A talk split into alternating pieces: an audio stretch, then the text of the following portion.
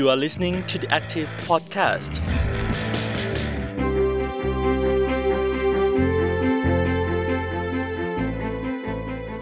สวัสดีค่ะคุณผู้ฟัง ยินดีต้อนรับเข้าสู่ช่วงเวลาของ The Active Podcast นะคะ เรายังอยู่กับซีรีส์ขัดแย้งไม่รุนแรง ในเส้นทางสู่สันติภาพชายแดนใต้ค่ะ เป็นความร่วมมือจาก สถาบันสิทธิมนุษยชนและสันติศึกษามหาวิทยาลัยมหิดล และมูลนิธิโกมลคิมทองค่ะ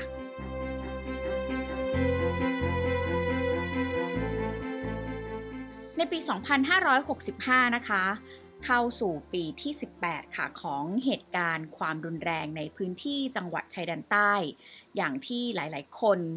คุ้นเคยกับชื่อเหตุการณ์กรือเซะตากใบค่ะ ซึ่งทั้งสองเหตุการณ์นั้นเกิดขึ้น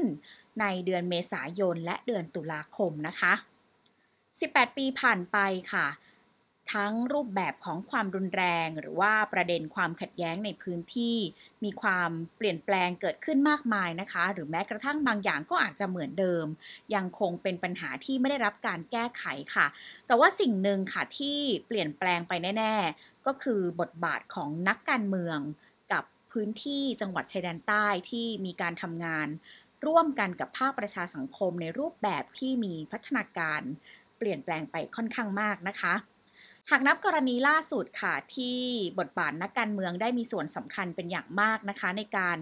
ผลักดันกฎหมาย บางฉบับเพื่อการแก้ไขปัญหาความขัดแย้งในพื้นที่จังหวัดชายแดนใต้ แล้วก็เชื่อว่าจะเป็นกฎหมายที่นำมาสู่การสร้างความเป็นธรรมให้เกิดขึ้นในสังคม ไม่ใช่แค่เฉพาะในพื้นที่ชายแดนใต้เท่านั้นค่ะ แต่ยังหมายถึงประเทศไทยด้วย นั่นก็คือร่างพระราชบัญญัติป้องกันและปราบปรามการทรมาน และการบังคับให้บุคคลสูญหาย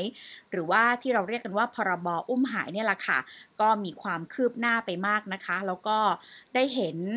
บทบาทแล้วก็ท่าทีของนักการเมืองในสภาค่ะว่ามีความเห็นไปในทิศทางเดียวกันว่ากฎหมายฉบับนี้จะเป็นกฎหมายที่มีความสำคัญค่ะ แล้วก็จะทำให้เป็นหนึ่งในเครื่องมือที่จะช่วยสร้างความเป็นธรรมโดยเฉพาะในพื้นที่จังหวัดชายแดนใต้ด้วยนะคะ แต่นอกจากนั้นล่ะคะ นอกจากเรื่องกฎหมายล่าสุดที่หลายคนอาจจะรับรู้ว่าเป็นบทบาทของสสในพื้นที่จังหวัดชายแดนใต้ที่มีส่วนร่วมด้วยนะคะ ยังมีเรื่องอื่นๆอีกมากมายเลยค่ะ เพราะว่าในจังหวัดชายแดนใต้นั้นมีความเปลี่ยนแปลงของพรรคการเมือง เช่นกัน มีพรรคการเมือง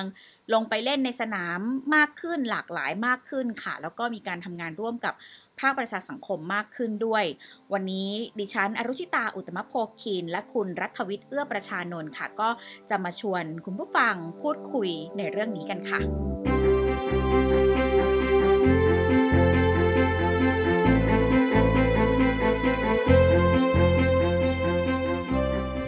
ซึ่งวันนี้ค่ะเราก็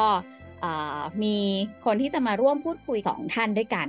อยู่กับเราแล้วนะคะ ท่านแรกก็คือแพทย์หญิงเพชรดาวโตมีนาค่ะ เป็นสสบัญชีรายชื่อของพรรคภูมิใจไทย แล้วก็มีบทบาทสำคัญในพื้นที่ภาคใต้เป็นอย่างมาก ส่วนอีกท่านนะคะก็คือคุณคอซาลีอาแวร์ค่ะ ก็เป็นเจ้าหน้าที่ของสถาบันสิทธิมนุษยชนและสันติศึกษาในพื้นที่จังหวัดชายแดนใต้ด้วยสวัสดีทั้งสองท่านนะคะครับค่ะสวัสดีค่ะ ค่ะ สวัสดีคุณแนนคุณโมและคุณคอจารีค่ะ ครับ สวัสดีทุกท่านนะครับ สวัสดีครับ ค่ะ เมื่อเราพูดถึงเรื่องเส้นทางสู่สันติภาพชายแดนใต้เนี่ย ทราบมาว่าคุณหมอเพชรดาวเองเนี่ยก็เป็นสสยุคใหม่ หมายถึงรุ่นใหม่ที่ก่อนหน้านี้ก็จะมีคนในในในครอบครัวหรือว่าอยู่ในแวดวงของการเมืองมาอย่างต่อเนื่องอะคะ่ะ แต่ว่าในระดับพื้นที่เองเนี่ยอ่ามันมีความเหมือนความแตกต่างยังไงบ้างกับบทบาทของนักการเมืองกับการร่วมสร้างสันติภาพในพื้นที่ชายแดนใต้อะค่ะ 18 ปีกับเส้นทางสู่สันติภาพ ซึ่งเรายังไม่เห็นแสงสว่างสักเท่าไหร่เลย การทำงานก่อนที่เป็นสสเรื่องของสันติภาพ เราก็ทำอยู่ เพราะว่ากลับมาในพื้นที่จังหวัดชายแดนภาคใต้ก็ช่วงที่มีเหตุการณ์ความไม่สงบพอดี แล้วก็กรมสุขภาพจิตตั้งศูนย์สุขภาพจิตขึ้นมาก็เพราะเหตุการณ์ความรุนแรงในพื้นที่จังหวัดชายแดนภาคใต้ค่ะ ฉะนั้นมันมีความเกี่ยวโยงเกี่ยวพันตั้งแต่รับราชการ จนถึงบทบาทของสมาชิกสภาผู้แทนราษฎร ฉะนั้นมันเชื่อมโยงกันได้อย่างดี แต่บทบาทหน้าที่มันต่างกันอย่างเห็นได้ชัดนะคะนะคะ เวทีที่เคยเข้าร่วมตอนสมัยเป็นผู้มีการศูนย์สุขภาพจิตในฐานะข้าราชการเนี่ย หลายเรื่องที่เราพูดไป เราก็พูดข้อความเดิมนะคะ แต่เสียงเราไม่ดังเท่าตอนที่เรามาเป็นสมาชิกสภาผู้แทนราษฎร แต่ว่า ถึงเวลาจริง ๆ แล้วเนี่ย เรายังไม่สามารถที่จะมีวาระพิจารณาเรื่องกระบวนการสันติภาพในจังหวัดชายแดนภาคใต้ในสภาเลยค่ะทำไมเรารู้สึกว่ามันย่ำอยู่กับที่มันเหตุผลอะไร ฉะนั้นกรรมธิการที่เราเสนอยติให้ตั้งเนี่ยค่ะ เราจะได้ศึกษาอย่างเป็นระบบมากขึ้นนะคะ แล้วก็ทุกอย่างดิฉันคิดว่าสภารัฐสภาต้องมีส่วนเกี่ยวข้องกับเรื่องความขัดแย้ง ในพื้นที่จังหวัดชายแดนภาคใต้อะค่ะ มันต้องมีส่วนรู้เห็นสสห้าร้อยคนต้องรู้ค่ะ ว่าอะไรเกิดขึ้นแล้วทำไมเหตุการณ์ความไม่สงบ มันถึงยังดำเนินการจนถึงทุกวันนี้ค่ะ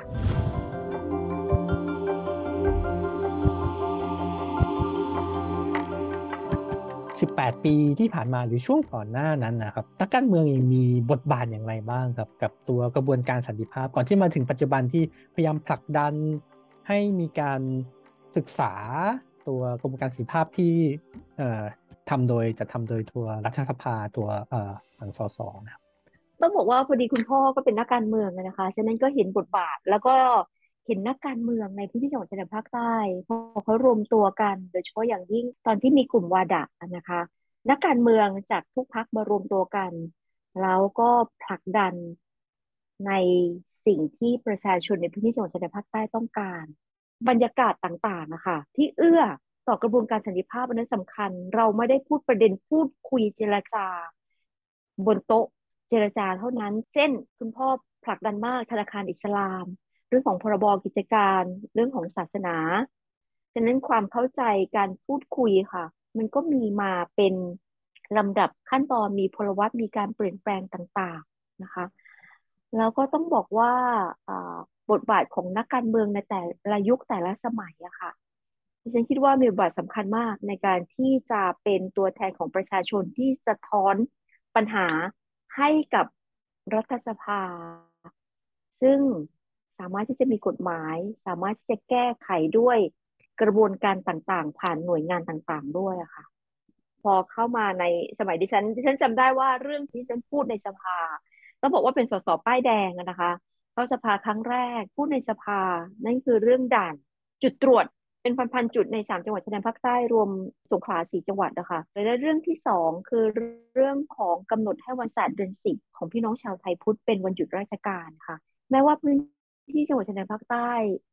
เจ็ดสิบแปดสิบเปอร์เซ็นเป็นผู้ที่นับถือศาสนาอิสลาม แต่ขณะเดียวกันคนส่วนน้อยค่ะ ต้องเป็นเสียงที่เราต้องรับฟังและอะไรที่สามารถที่จะเข้าใจเคารพในสิ่งที่ต่างคนต่างนับถือต่างคนต่างมีวัฒนธรรมประเพณีอะดิฉันว่าอันนี้เป็นเป็นเรื่องสำคัญอ่าเป็นอีกเรื่องหนึ่งที่ดิฉันเป็นอ่าผู้ที่เสนอ ในสภาและสุดท้ายปีที่แล้ว เป็นปีแรกค่ะ ที่มีวันหยุดวันศาสตร์เดือนสิบให้กับพี่น้องชาวไทยพุทธในพื้นที่ภาคใต้ แล้วก็ในขณะเดียวกัน ภาคอื่นๆ ก็มีวันหยุดประจำภาคนั้นๆค่ะ เช่นยี่เปงนะคะทำทำให้ประเทศไทยเนี่ยไม่ใช่เฉพาะเจาะจงในพื้นที่จังหวัดภาคใต้เท่านั้น จังหวัดภูมิภาคอื่นๆ ก็มีสิทธิ์ที่จะได้หยุดในวันสำคัญของประเพณีของ แต่ละพื้นที่ด้วยนะคะ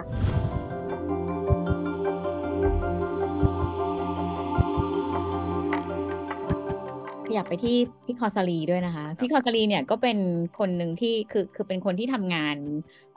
ด้านสิทธิมนุษยชน และก็สันติวิธีสันติศึกษามาต่อเนื่อง แล้วก็อยู่ในพื้นที่ด้วย อันที่สำคัญก็คืออาจจะทำหน้าที่เป็นคล้ายๆเป็นตัวกลางด้วยไหมคะ ในการเชื่อมระหว่างภาคประชาสังคมในพื้นที่กับนักการเมือง ไม่ว่าจะเป็นนักการเมืองท้องถิ่นหรือว่านักการเมืองระดับชาติ มองเห็นพลวัตหรือว่าความเปลี่ยนแปลงอะไรที่เกิดขึ้น อาจจะเป็นในช่วง 18 ปีก็ได้ หรือจะเป็นก่อนหน้านั้นก็ได้ อะไรที่เป็นจุดเปลี่ยนแปลงสำคัญสำคัญอยากให้พี่คอซีรีเล่าในมุมของภาคประชาสังคมด้วยค่ะ ครับ ก็เห็นมิติของภาคการเมือง เราจะมองว่านักการเมืองทุกยุคทุกสมัยก็จะหลีดประเด็นของจังหวัดชายแดนภาคใต้ทุกครั้งไปนะครับ แต่ว่าประเด็นสำคัญของพื้นที่จังหวัดชายแดนภาคใต้ พี่น้องประชาชนเหมือนว่ามีความหวัง จะสามารถแก้ไขปัญหาของจังหวัดชายแดนภาคใต้ได้ก็ต้องในกลไกหรือในกระบวนการวิถีทางการเมือง เพราะว่าอะมันเป็นการแก้ไขในเชิงโครงสร้าง แล้วก็การแก้ไขในเชิงนโยบาย แต่ถ้าเราไปแก้ไขในระดับระดับล่างเป็นเป็นจุดๆมันก็ไม่สามารถที่จะครอบคลุมแล้วก็ไม่สามารถที่จะแก้ไขได้อย่างรวดเร็วทันท่วงทีด้วยนะครับ ทีนี้ภาคประชาสังคมกับ กับนักการเมืองมิอาจที่จะแยกส่วนได้ เพราะว่านักการเมืองในจังหวัดชายแดนภาคใต้ มันมีประเด็นความซับซ้อนมันไม่ไม่ได้เหมือนกับภูมิภาคอื่น โดยเฉพาะเรื่องของอัตลักษณ์ภาษาวัฒนธรรม ที่มันผูกและก็เชื่อมโยงกับความเป็นศาสนา ความเป็นอิสลาม ความเป็นมุสลิม ความเป็นมาลายู มีประวัติศาสตร์ของตนเองอะไรอย่างเงี้ยอย่างที่คุณหมอยกตัวอย่างคือเรื่องของธนาคารอิสลาม คือธนาคารทั่วไปมันมีอยู่แล้ว แต่ว่ามันต้องอผูกโยงกับความเป็นอัตลักษณ์ตัวตนของคนที่นั่น ก็คือธนาคารอิสลาม เรื่องของอการศึกษาก็ต้องมีอิสลามศึกษา เรื่องของวิถีหรือการแต่งกายก็ต้องกลุ่มฮิญาบ ก็มีการเรียกร้องฮิญาบนะฮะประเด็นที่สองก็คือที่จะจะทำงานร่วมกันระหว่างสองฝ่ายนี่คือเรื่องของสิทธิมนุษยชนหรือความเป็นธรรมในพื้นที่ ถ้าสมมุติมีมีความไม่เป็นธรรม ประชาชนถูกรังแกอะไรอย่างเงี้ยก็จะมีการลุกขึ้นมาต่อสู้ ทีนี้บทบาทของภาคประชาสังคมในในพื้นที่จังหวัดชายแดนภาคใต้ ก็มีประเด็นเด็กสตรี ประเด็นเยาวชน ประเด็นทรัพยากร ประเด็นสิ่งแวดล้อมนะฮะแล้วก็ประเด็นอื่นๆ การสื่อสาร ศาสนาวัฒนธรรมอะไรต่างๆ ดังนั้นสิ่งเหล่านี้นะฮะเราพยายาม support เรื่องขององค์ความรู้ให้กับ ผู้แทนของตนเอง เพื่อที่จะไปสื่อสารกับพี่น้องประชาชนในพื้นที่นะฮะอีกอันหนึ่งที่ผมเห็นพลวัตหนึ่งก็คือที่สถาบันสิทธิมนุษยชนและสันติศึกษานะฮะโดยการนำของอาจารย์อาจารย์โคธมอาริยา อาจารย์มักจะพูดว่าอ่าการแก้ไขปัญหาจังหวัดชายแดนภาคใต้ ต้องแก้ด้วยโครงสร้าง ก็เลยอาจารย์ไปพบปะกับคนนู้นคนนี้หลาย ๆ คนนะครับ ท่านหนึ่งก็คือคุณเด่นคุณพ่อของ ของคุณหมอเพชรดาว คุณเด่นก็แนะนำว่าเราต้องมาเจอกับสสที่อยู่ในพื้นที่ทุกภาคการเมือง ตอนนั้นท่านเด่นก็เป็นเป็นสสในพื้นที่อยู่ด้วย ก็เลยทำให้เกิดโครงการหนึ่งที่สถาบันสิทธิมนุษยชนทำมาอย่างต่อเนื่องก็คือ การสารเสวนาระหว่างนักการเมืองชายแดนใต้ ตั้งแต่ธันวา54 เป็นต้นมานะครับ จนถึงปลายปลายของ 61 อันนี้คือเป็น process ของโครงการนั้นทำให้สสทุกพัก แลกเปลี่ยนความคิดเห็นอาจจะต่างกันก็ได้ แต่ว่าบางอย่างเรามีจุดร่วม เพื่อที่จะแก้ไขปัญหาจังหวัดชายแดนภาคใต้ อันนี้คือเป็นการเริ่มต้นของฝ่ายภาคการเมืองนะครับ ส่วนภาคประชาสังคมมาจอยมาจอยร่วมกันในโครงการของที่สถาบันสิทธิมนุษยชนและการศึกษา ได้ได้ดำเนินการในพื้นที่จังหวัดชายแดนภาคใต้ ก็คือการพูดคุยปี56ทางสถาบันสิทธิมนุษยชนและสันติศึกษามหาวิทยาลัยมหิดลก็ ได้เปิดพื้นที่สารเสวนาให้กับกลุ่ม ผู้หญิงสตรีเด็กผู้นำศาสนา มาสร้างความเข้าใจของกระบวนการพูดคุยสันติภาพ ดังนั้นภาคประชาสังคม ก็พอไปพบปะคนนู้นคนนี้มีข้อเสนอข้อข้อแลกเปลี่ยนก็ทางสถาบันเราก็ร่วมกับภาคประชาสังคมนะครับ รวบรวมข้อเสนอต่างๆ ก็เสนอให้กับผู้แทนที่จะลงรับสมัคร แล้วก็พอเป็น ได้รับการเลือกตั้งแล้ว เราก็อยากจะทำงานร่วมกัน แต่ว่าเสียดายช่วงนั้นเราไม่ได้ไม่ได้ทำงานอย่างแข่งขันด้วยอุปสรรคเนี่ยก็ข้อจำกัดหลายๆข้อ แต่ว่าอย่างน้อย เรามีประเด็นร่วมอยู่อันหนึ่งที่เราทำงานระหว่างภาคประชาสังคมกับสสในพื้นที่ก็คือการผลักดันกรรมธิการวิสามันกระบวนการพูดคุยสันติภาพชายแดนใต้ ซึ่งตอนนี้อันนี้เรา ก็อาจจะต้องยกเครดิตให้กับสสที่ยื่นยตินี้โดยเฉพาะและก็คนแรกก็คือคุณหมอนั่นแหละ ที่ยื่นวาระนี้นะฮะอยากจะให้คุณหมอเพชรดาวช่วยอธิบายในส่วนตรงนี้หน่อยครับว่ามีความเป็นมาอย่างไง จนถึงกระบวนการในการนำเสนอยติในในสภาต่อเรื่องนี้ได้ครับความขัดแย้งที่เกิดขึ้นในพื้นที่จังหวัดชายแดนภาคใต้เนี่ยดิฉันคิดว่ามันต้องจบที่สภาค่ะ ดิฉันพูดตลอดเวลาว่ากระบวนการพูดคุยที่รัฐทำตั้งแต่ท่านนายกยิ่งรักจนถึงปัจจุบัน ซึ่งมีการเปลี่ยนแปลงขึ้นขึ้นลงลงตลอดเวลานะคะ แทบจะไม่มีบทบาทของสมาชิกสภาผู้แทนราษฎรเข้าไปอยู่ตรงนั้นเลยอะคะ่ะ ทั้งที่เวลาเราลงพื้นที่เนี่ยเสียงสะท้อนจากประชาชนเนี่ย เรารับฟังเรารวบรวมปัญหากันหมด แต่พอ ถึงการพูดคุยระหว่างฝ่ายรัฐกับฝ่าย ที่เห็นต่างจากรัฐ มาพูดคุยกันบทบาทของสมาชิกสภาผู้แทนราษฎรไม่อยู่ตรงนั้นเลย ฉะนั้นพอดิฉันมาดูแล้วเนี่ยค่ะก็เลยคิดว่าเอ๊ะถ้าเราสามารถที่จะมีคณะกรรมการวิสามันที่ตั้งโดยสภาผู้แทนราษฎรขึ้นมาเนี่ย น่าจะเป็นเรื่องดีน่าจะมีทุกองคาพยพที่ทำเรื่องนี้ค่ะไม่ว่าจะเป็นภาครัฐภาคประชาสังคมไม่ว่าจะเป็นองค์กรระหว่างประเทศ ไม่ว่าจะเป็นประชาชนเองแกนนำเนี่ยน่าจะมีส่วนร่วมที่เราจะรวบรวมข้อมูลได้สมบูรณ์ที่สุดโดยผ่านรัฐสภาค่ะ ก็เลยเป็นที่มาที่ไป ต้องบอกว่าในพื้นที่จังหวัดชายแดนภาคใต้ที่อาจารย์พจรีพูดถึงเรื่องของอัตลักษณ์ภาษา วัฒนธรรม ศาสนาต่างๆอะค่ะผู้หญิงเขาจะมีกลุ่มผู้หญิงของสามจังหวัดมานั่งพูดคุยแลกเปลี่ยนกันมีประเด็นอะไรที่เขาคิดว่าอยากจะส่งให้สสนะคะเขาก็ส่งมา ภาพชาสังคมจะเป็นผู้รวบรวม และสภาชุดนี้ก็จะหมดไปอีกสี่ห้าเดือนนะคะ จะครบสี่ปีเนี่ยดิฉันไม่แน่ใจจะยุบสภาหรือว่าจะอยู่ครบวาระเนี่ยดิฉันว่าภาพแต่สังคมก็มีความสำคัญอีก เช่นกันว่า ในช่วงเกือบสี่ปีที่ผ่านมากับสภาที่มีสภาผู้แทนมีผู้แทนราษฎรแล้วเนี่ยค่ะ ถ้าเขาสามารถรวบรวมประเด็น ที่คิดว่าแต่ละพักสามารถที่จะนำไปเป็นนโยบายในการแก้ไขปัญหา ความขัดแย้งความรุนแรงที่จังหวัดชายแดนภาคใต้ได้ด้วยเนี่ยดิฉันคิดว่าประเด็นที่ภาคสังคมสรุปมาเนี่ยดิฉันคิดว่าทุกภาคการเมืองต้องอ่านต้องรู้ต้องได้สัมผัสอะค่ะว่า เอ๊ะมันเป็นนโยบายในอนาคตได้หรือไม่อย่างไร ฉะนั้น ภาคสังคมนักการเมือง แกนนำกับประชาชนทั้งหมดเลยค่ะดิฉันคิดว่ามีส่วนสำคัญที่จะเชื่อมโยงมีข้อต่ออะไรยังไงซึ่งกันและกัน แล้วต้องมีการติดตามต่อเนื่อง แต่ต้องเรียนอย่างนี้ค่ะว่า เรื่องของจังหวัดชายแดนภาคใต้แม้ว่าเรามีความรุนแรงมา 18 ปีแล้วเนี่ย แต่คนส่วนใหญ่ของประเทศ ต้องบอกตรงๆว่ายังไม่ให้ความสำคัญค่ะ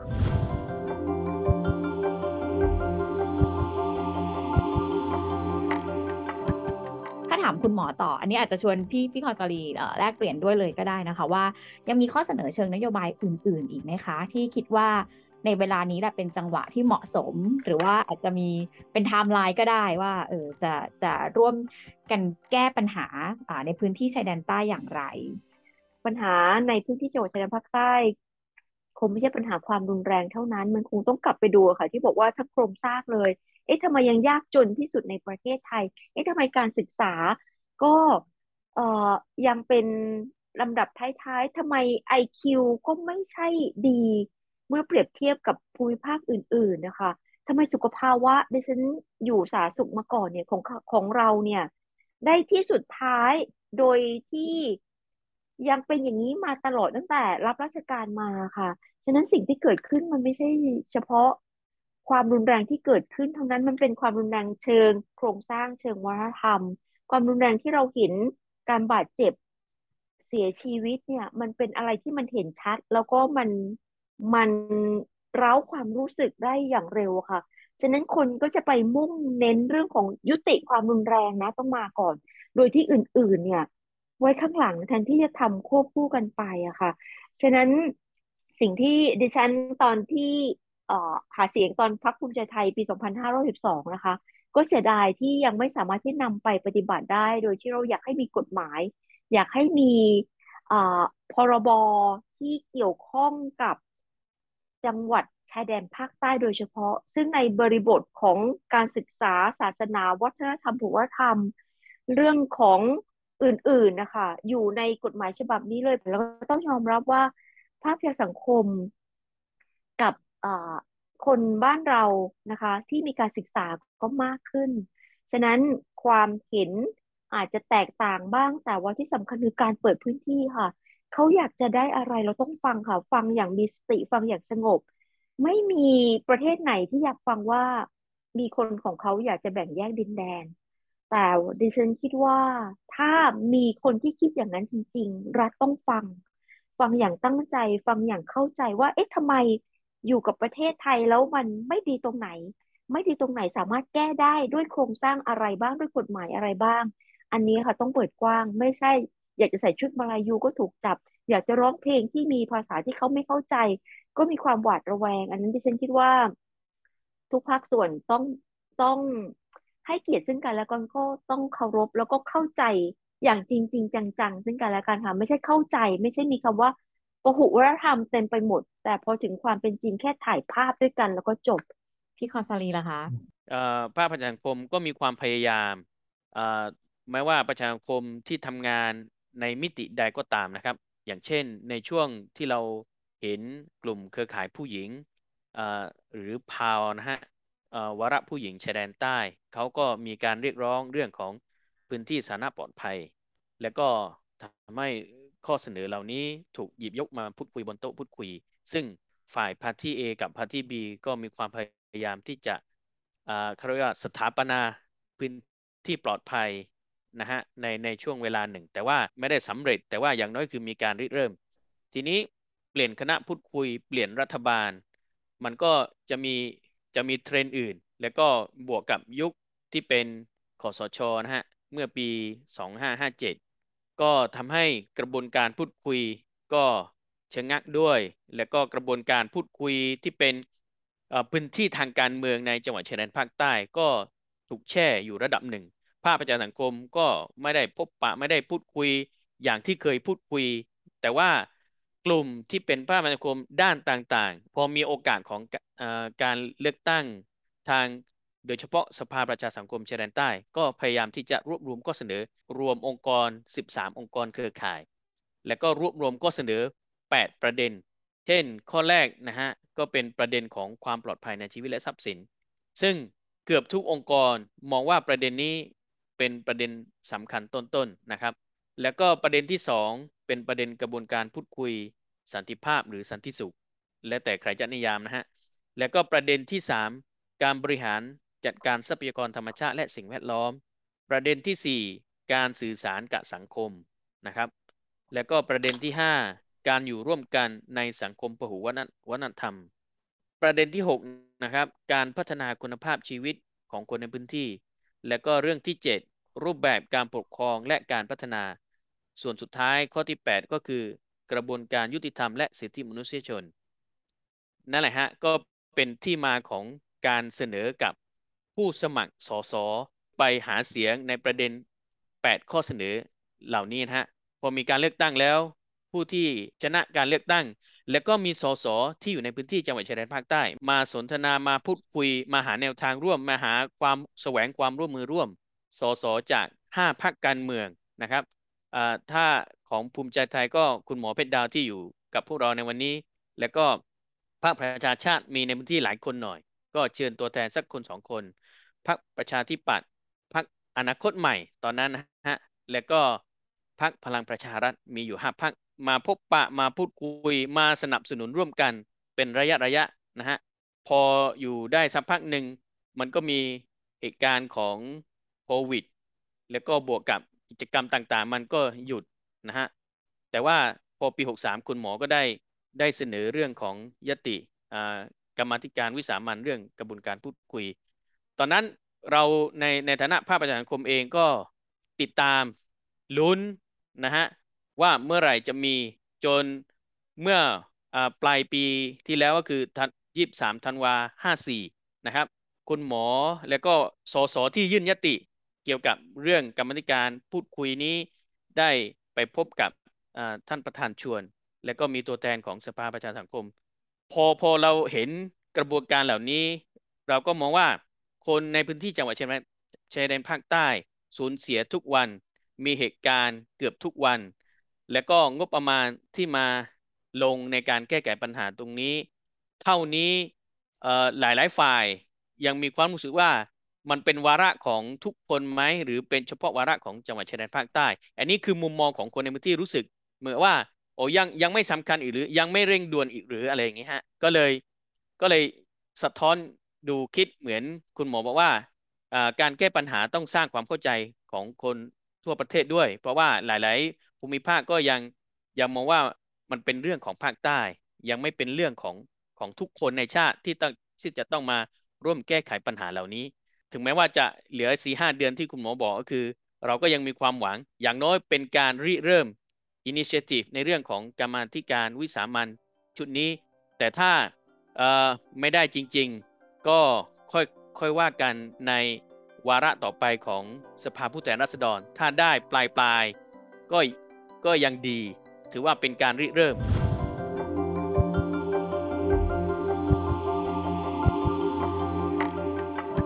เราจะทำยังไงที่เราจะสามารถขยายความร่วมมือกับกลุ่มในภาคอื่น ๆ ในส่วนกลางให้มองว่าปัญหาในจังหวัดชายแดนภาคใต้เนี่ยมันเป็นปัญหาของทุกๆ คนเนาะไม่ใช่แค่ปัญหาของในพื้นที่อย่างเดียว อย่างในฟิลิปปินส์ครับตอนหลังจากกระบวนการสันติภาพเขาก็ได้มีการออกกฎหมายบังซาโมโรซึ่งเป็นกฎหมายในพื้นที่ แต่กว่าจะออกกฎหมายนั้นมาได้ก็ต้องผ่านสภาทั้งหมดใช่ไหมครับ คือการที่จะผ่านสภาทั้งหมดก็ต้องได้รับเสียงสนับสนุน เสียงความเข้าใจ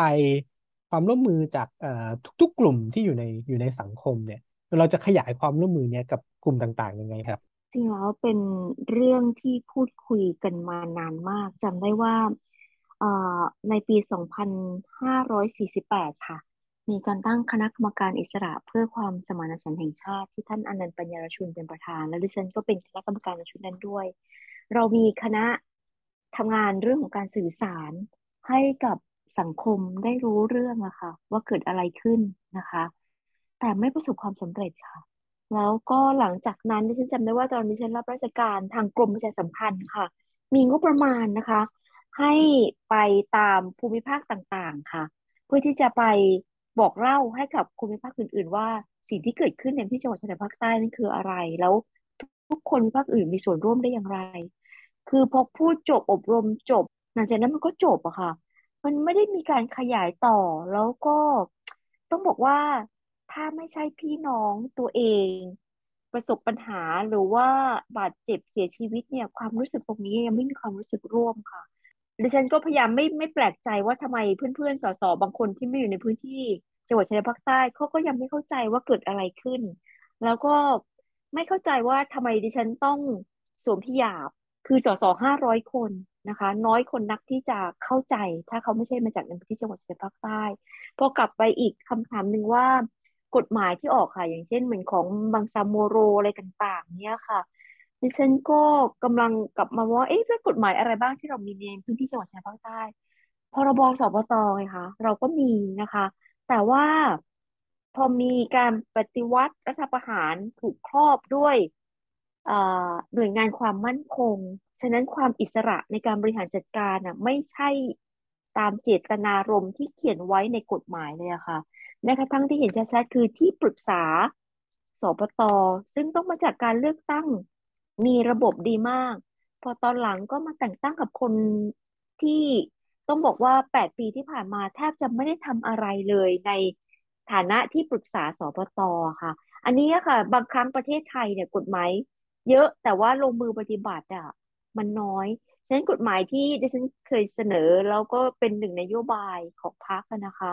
ว่าเอ๊ะถ้าอย่างนั้นเนี่ยมันคงต้องมาจัดระบบ กฎหมายว่าการมีส่วนร่วมของประชาชนมากน้อยแค่ไหนในแต่ละเรื่องที่จะทำระบบการศึกษาเอ่อทั้งอิสลามทั้ง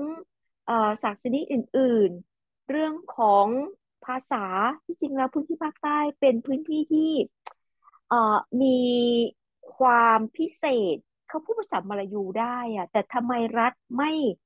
สร้างเสริมภาษามลายูที่เขาพูดกันท้องถิ่นภาษาถิ่นเนี่ยค่ะ ถ้ายกระดับ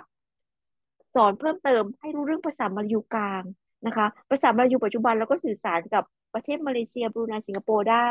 อยู่แล้วนะคะ แต่ว่าจะทำให้เป็นทางการมากขึ้นเนี่ยยกระดับให้เป็นภาษามาลายูกลางที่สื่อสารได้อย่างเป็นมาตรฐานอะไรอย่างเงี้ยค่ะ ฉะนั้นถ้าสามารถที่จะมีนโยบายที่ทำได้เรียงจังนะคะ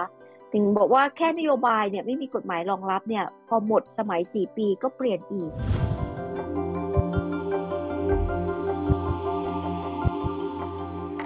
ช่วงท้ายค่ะ จะให้ทั้งสองท่านย้ำกันสั้น ๆ กันอีกสักครั้งหนึ่งว่าบทบาทของ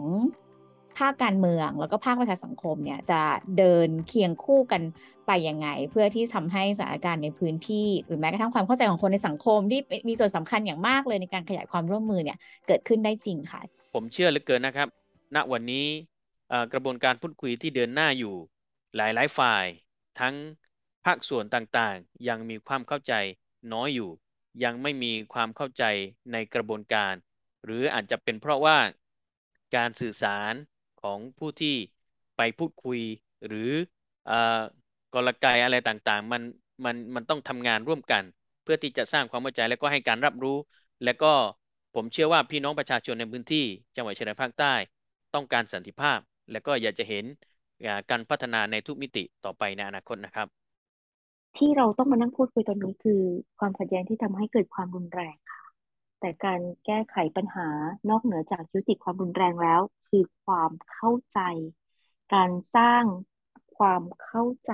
จากทุกภาคส่วน ให้เกียรติซึ่งกันและกันนะคะแล้วก็ต้องบอกว่านักการเมือง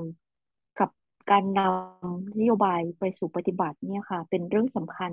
แต่ ที่สำคัญไม่น้อยไปกว่านั้น นั่นคือการทำงานร่วมกันกับภาพสังคม ที่มีศักยภาพแล้วก็การทำงานต่อเนื่องของเขานักการเมืองมาสี่ปีแล้วก็ไปค่ะ แต่สิ่งสุดท้ายที่ต้อง